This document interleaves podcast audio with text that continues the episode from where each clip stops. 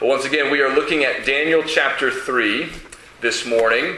And before we dig into this famous story from the Old Testament, I want to share with you a famous story from the early days of the church. So, after the days of Acts and the apostles, into the earliest days of the history of the church, there's a famous story of a man named Polycarp. And Polycarp was martyred, which means he was a man who died for his faith. Polycarp was bishop of a city called Smyrna. He was the leader of the church in that town. And that name might sound familiar to you because when the Apostle John wrote the book of Revelation, Jesus told him to write letters to seven churches that make up chapter 2 and chapter 3 of Revelation. And one of the churches addressed by Jesus in one of those letters was the church in Smyrna. And Polycarp became bishop of that church, and it is even uh, reported in early church history that Polycarp was taught by the Apostle John himself. So, this is a man who was very near to the time of the apostles, a man who heard the Apostle John speak. And when he was an old man, a time of persecution arose. And at first, he fled from those who were seeking to take him captive and to subject him to persecution.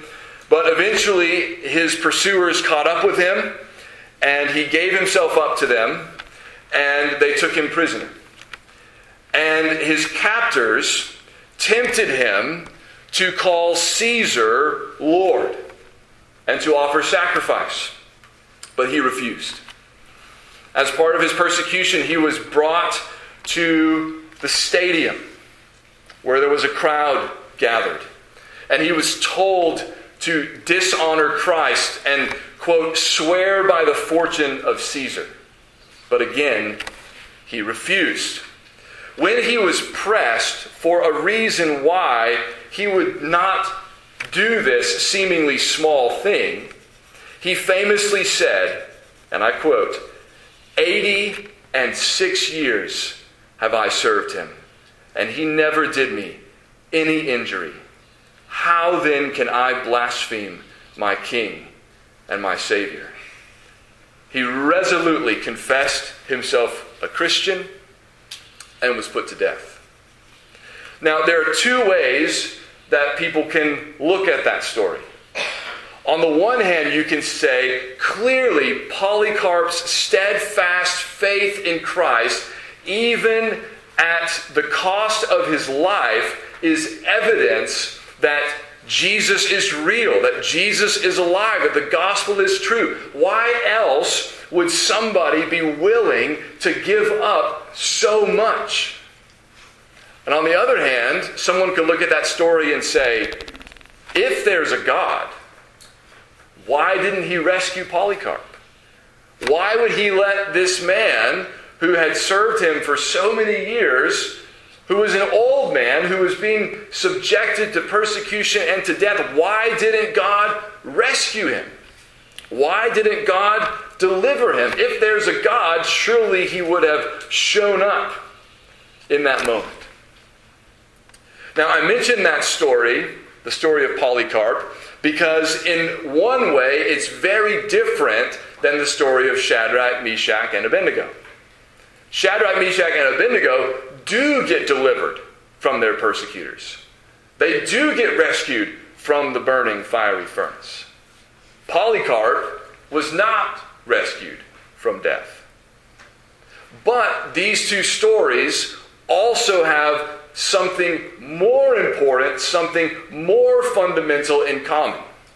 All four of these men trusted in the same God and believed that it was worth being faithful to Him whether they lived or whether they died. So let's look with fresh eyes at the story of Daniel chapter 3, the story of Shadrach, Meshach, and Abednego, a story that starts with King Nebuchadnezzar. Now, uh, every once in a while, I'll point out how these chapter divisions in our Bible, which were added years later after these books were written, Uh, the chapter divisions are really helpful for finding our, our way and finding our place, but sometimes they keep us from seeing how things are connected. Because we read chapter 2 and then we stop and then we come back tomorrow or next week or whatever and we read chapter 3. There's a connection between these two chapters that was pointed out to me years ago that I don't think I'd ever seen uh, before somebody said it. And that's this. At the end of chapter 2, we're told that Nebuchadnezzar's vision, his dream that he had had of a golden image, or excuse me, a four part image, a golden head, chest of silver, torso of bronze, legs of iron, and feet of iron and clay, that in that vision, the head of gold represented Nebuchadnezzar. And then the very next story we read in Daniel chapter 3 is of Nebuchadnezzar building an image of gold from top to bottom. Think that's a coincidence? No, that's not a coincidence. What is Nebuchadnezzar doing? He's being defiant. He, he's living in denial of what God revealed to him through his dream. The dream said, Nebuchadnezzar, you're the head of gold, but after you is coming another kingdom, an inferior kingdom, one of silver. We know that's the Medo Persians. And then after them is going to come another kingdom, the kingdom of bronze, that's the Greeks, and then there's going to come another kingdom, the kingdom of iron, and that's going to be the kingdom of Rome. And Nebuchadnezzar sets up this image and basically says, nah, my kingdom's going to last forever. My kingdom's not going anywhere. I'm the king. And so he is living in denial of what God has revealed to him, and he is demonstrating extreme arrogance. And Nebuchadnezzar's arrogance is, is going to come to a climax in chapter 4, but it's already on display here in chapter 3 because he commands all these people to gather together before this image that he set up that is almost certainly meant to represent his kingdom, if not him himself. And he says, whenever the music plays, all of you have to bow down and worship this image. I don't care who you are, I don't care where you're from, doesn't matter what language you speak, everyone in my kingdom who has been gathered here, all of you have to bow down and worship this image. Now, one of the reasons why that's arrogant for Nebuchadnezzar to do that is because back in chapter 2, when Daniel was interpreting the dream that Nebuchadnezzar had, he told him this. He said, You, O king, the King of kings to whom the God of heaven has given the kingdom, the power, the might, and the glory, and into whose hand he has given, wherever they dwell, the children of man, the beasts of the field, and the birds of the heavens, making you rule over them all. You are the head of gold. Notice twice there, Daniel told Nebuchadnezzar, God has given you this kingdom. God has given you the authority that you enjoy. The people who are under your dominion, even the beasts of the field and the birds of the air that are under your sway, they have been put there by a greater king, by the king of the universe, by the God of heaven. Nebuchadnezzar is not acting like he is under any God's authority, certainly not the one God's authority. Instead, he is acting like he has ultimate authority and he can command who people must worship and when and why. It's arrogant for Nebuchadnezzar to assume such authority. Now, we might also wonder as we read the first part of this story why were so many of the people willing to go along with Nebuchadnezzar's command? I mean, the highlight of the story is Shadrach, Meshach, and Abednego refusing to go along with the king's command. But why were so many people so willing to go along with the king's command? And the reason is this when you are faced with a choice of do this or die, you have to have a strong, clear, bedrock conviction that you are absolutely unwilling to violate or you are going to cave. Right? I mean, You know, it's one thing to stand up for something. It's one thing to stand up in a meeting and say, I don't like this idea. Another thing to write a letter, you know, to a politician and say, I don't think you should have voted that way. Another thing to, you know, share your opinion about something on Facebook or whatever. It is another thing entirely to say, throw me in jail, put me to death, I don't care, I'm not doing what you say. You have to have a strong bedrock, non negotiable conviction to do something like that. And the people in the kingdom of Nebuchadnezzar didn't have that. And the reason they didn't have that on this issue is because they were polytheists. They worshiped a whole bunch of gods. And when you worship a whole bunch of gods, what's one more? When you've got maybe five images standing around your house, when there are maybe 15 images spread throughout the city, you worship at different times in different places and give them different things. The king sets up one more and says, Worship it or dies. Yeah, sure. Why not? But Shadrach, Meshach, and Abednego were not polytheists. They didn't worship a host of gods. They worshiped only one God. And they knew that worshiping one God and one God alone was a non negotiable. That was a bedrock conviction that had been drilled into them through the scriptures. And there were men in the kingdom who picked up on this. So in verse 8, it says there were certain Chaldeans who came forward and maliciously accused the Jews. They, they come to the king and they say, Look, king, you made this law, right? And, and you set the punishment for it, right? Well, these guys, Shadrach, Meshach, and Abednego, they're not listening to you. They're not obeying your law. They're not worshiping your image. They're not doing what you said. Now, we don't know where Daniel was in all of this. We know Daniel wouldn't have compromised either. Right? He didn't compromise in chapter 1. He's not going to compromise in chapter 6 when the king says, You can't pray to any God but me, or I'm going to throw you in the lion's den. We know Daniel wouldn't have compromised. We just don't know where Daniel was. Apparently, he wasn't around or nobody noticed him. But for whatever reason, these three men are the three who are noticed Shadrach, Meshach, and Abednego. And they bring them to the attention of the king. And so the king calls them into his presence and he gives them a second chance says, Look, here's what you have to do. When you hear the music, you have to bow down and worship this image that I have made. And if you do, then we're good. But if you don't, I'm going to throw you into the fiery furnace. You're going to die. And then we see again Nebuchadnezzar's extreme arrogance when at the end of chapter 15 he says, And who, or excuse me, verse 15, and who is the God who will deliver you out of my hands? There's not a God more powerful than me, or not a God more powerful than the God who's on my side, whatever it is he has in mind.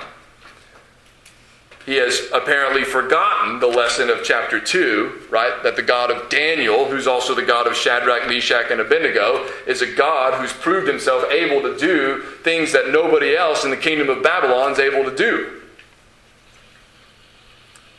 He doesn't think anybody can deliver Shadrach, Meshach, and Abednego. But they know better. They say in verse 16, O Nebuchadnezzar, we have no need to answer you in this matter.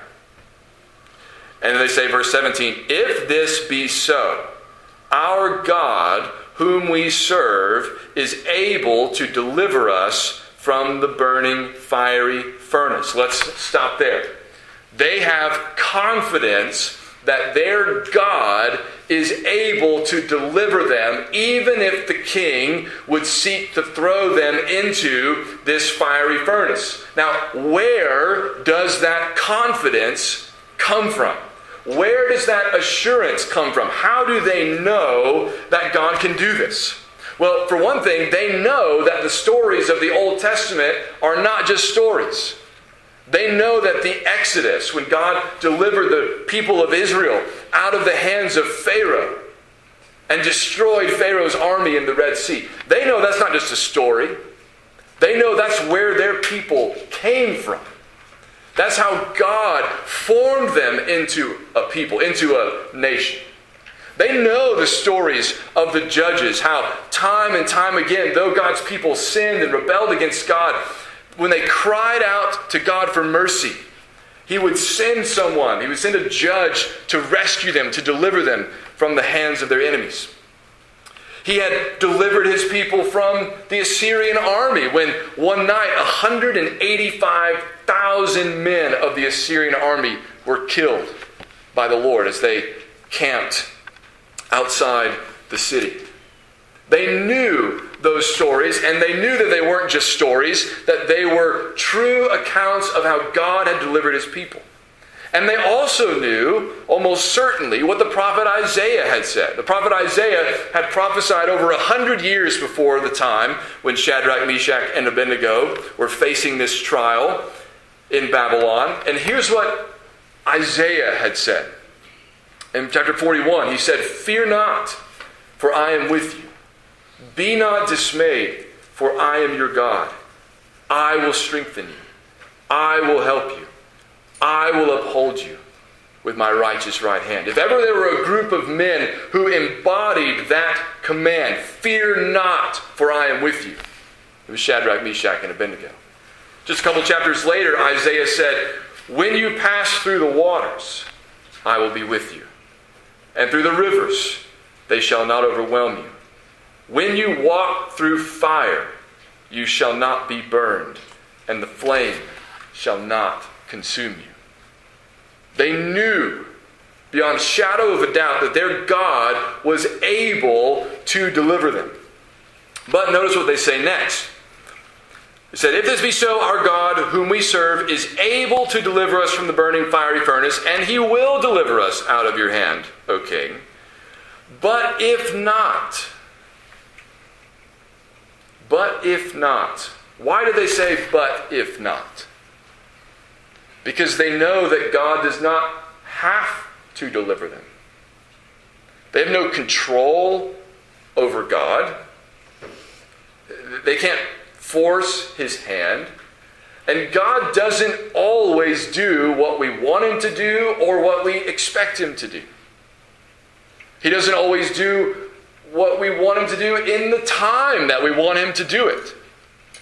So they're not saying we know that God will and must and has to do this in this moment. We know He can. We believe that He will, but He might not. And then they say, Be it known to you, O King, that we will not serve your gods or worship the golden image that you have set up. They don't say, We're trusting God to deliver us. And if we get to the edge of that furnace and he hasn't rescued us, okay, then, then we'll bow. No. They say, even if he doesn't rescue us, there is no way we are bowing down to your image. Why not? Because they believe that their God exists, that He's real, that He's able to deliver them, but that even if He doesn't deliver them, that He's worthy of their worship, their faithfulness, their devotion. They had no doubt drilled into them what the Jewish people call the Shema in Hebrews, uh, excuse me, in Deuteronomy 6, where it says, Hear, O Israel, the Lord our God, the Lord is one. You shall love the Lord your God with all your heart and with all your soul and with all your might. They knew the Ten Commandments, where God said, I am the Lord your God, who brought you out of the land of Egypt, out of the house of slavery. You shall have no other gods before me. You shall not make for yourself a carved image or any likeness of anything that is in heaven above, or that is in the earth beneath, or that is in the water under the earth. You shall not bow down to them or serve them, for I, the Lord your God, am a jealous God. They knew those scriptures. They believed in that God. And they were unwilling, no matter what it cost them, to betray him, to be unfaithful to him. Now, their conviction, their confidence, their faith, their courage is inspiring. Right? Does it make you want to do something like this? I mean, nobody wants to be put in that situation, but you want to be able to stand for something, right? You want to be able to say, I trust the Lord like that. I hope I trust the Lord like that. I want to have that kind of courage and confidence. And that comes from knowing and believing the scriptures, knowing and believing who God is and what God has done, and being convinced that He is worthy of giving Him your life, even if it costs you your life.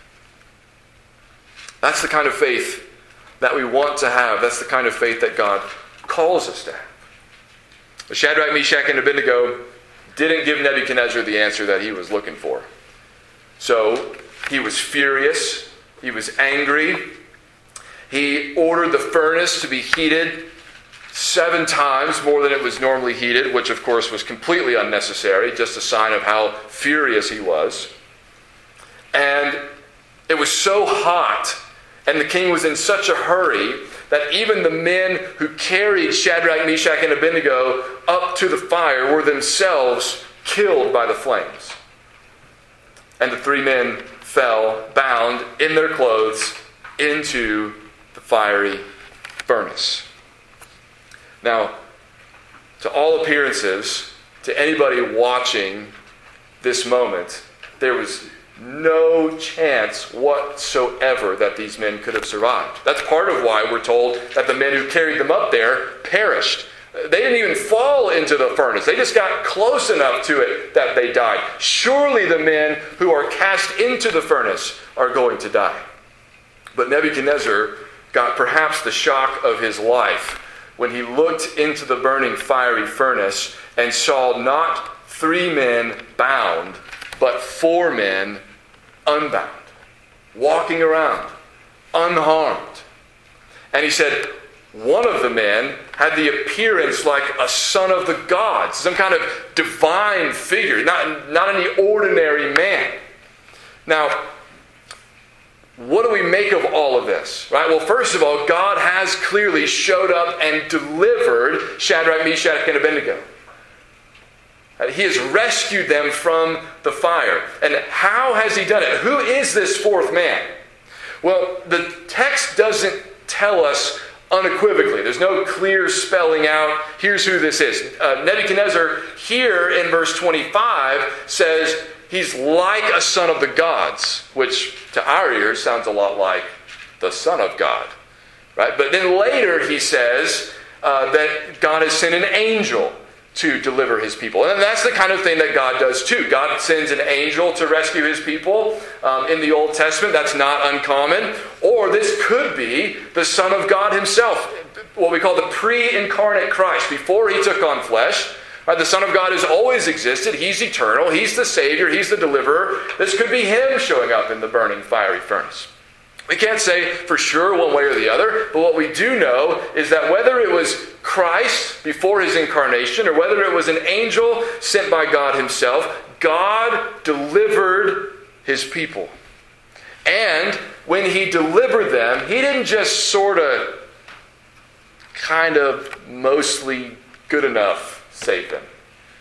He saved them to the uttermost.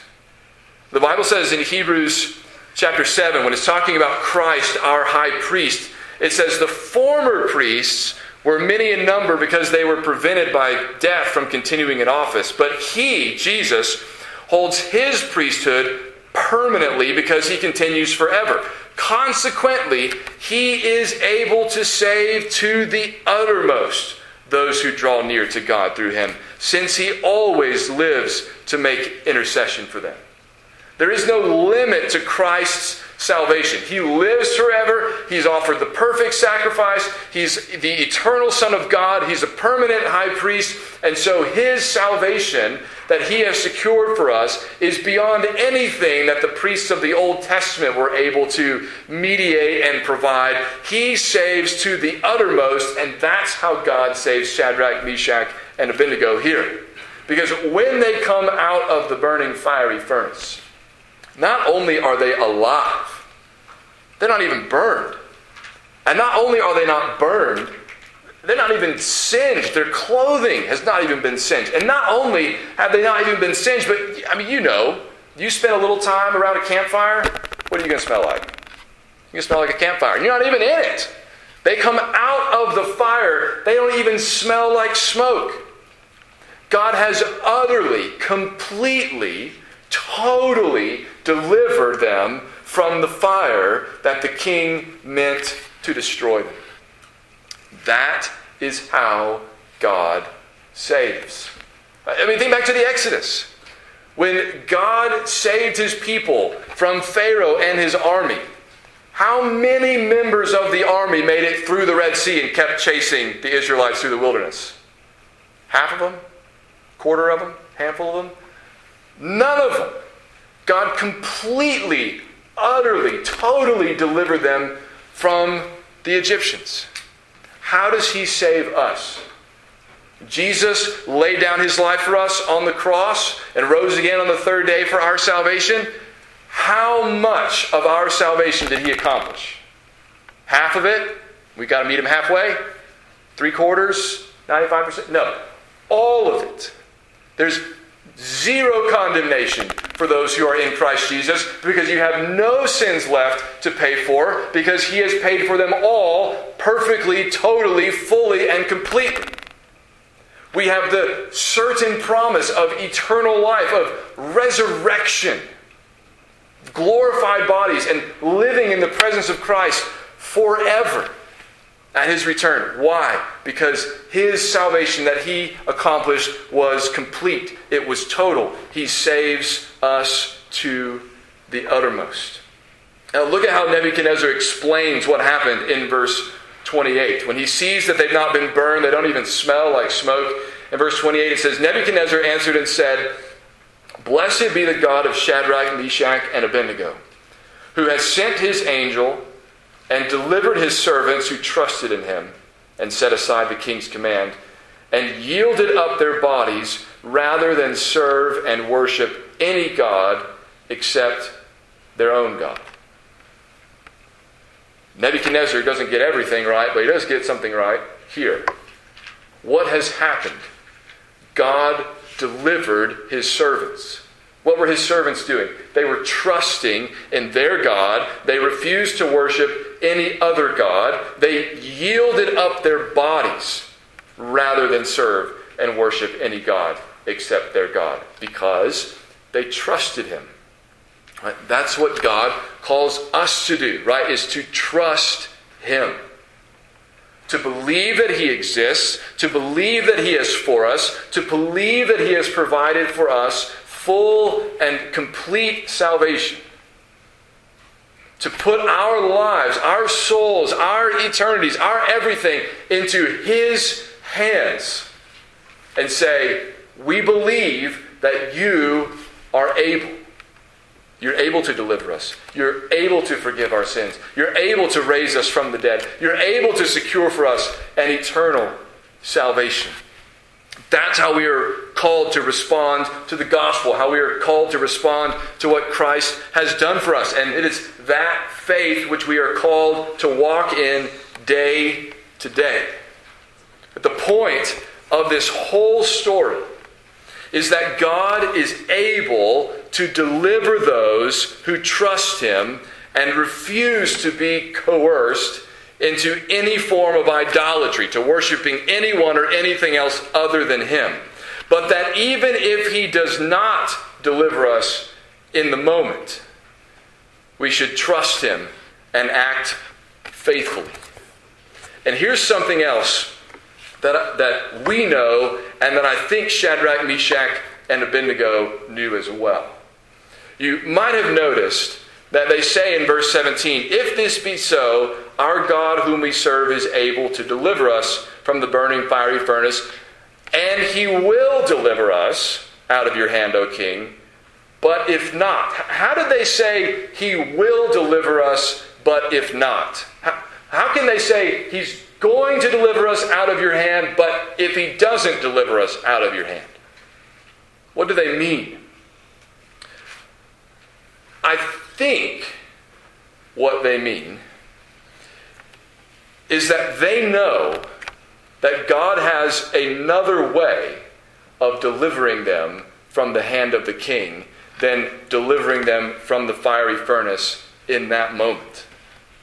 Because you might remember that Jesus, when he was speaking to the Sadducees who didn't believe in the resurrection, pointed out that we ought to recognize the reality of the resurrection, even from some of the oldest parts of the Old Testament, for example, where God says that He's the God of Abraham, Isaac, and Jacob, long after Abraham and Isaac and Jacob have left this world.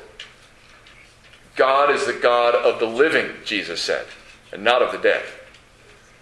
God is a God who raises his people from the dead. In fact, later in Daniel chapter 12, we're even going to be given uh, one of the clearest statements about resurrection in the Old Testament, where it says, Many of those who sleep in the dust of the earth shall awake, some to everlasting life, and some to shame and everlasting contempt.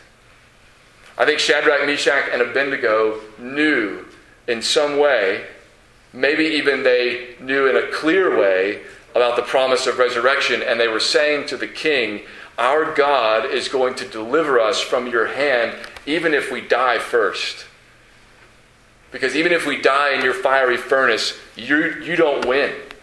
That's not the end of the story. We ought to know that even better than they do because we belong to the Lord Jesus Christ, who himself has been raised from the dead and whose resurrection secures our resurrection. So that we, like Polycarp, can stand before those who would say, You must deny Christ or pay with your life. And we can say, Even if he doesn't deliver me here and now, I'm not going to bow. I'm not going to deny Jesus. I'm not going to give in to the pressure that you're putting upon me, even if you bring an end to my life, because I know something you don't. I know that my Lord and Savior died, rose, lives even now, and one day will raise me from the dead to live with Him. So even if you put me to death, you won't have the last word. Jesus will. And my confidence is in him. Let's pray.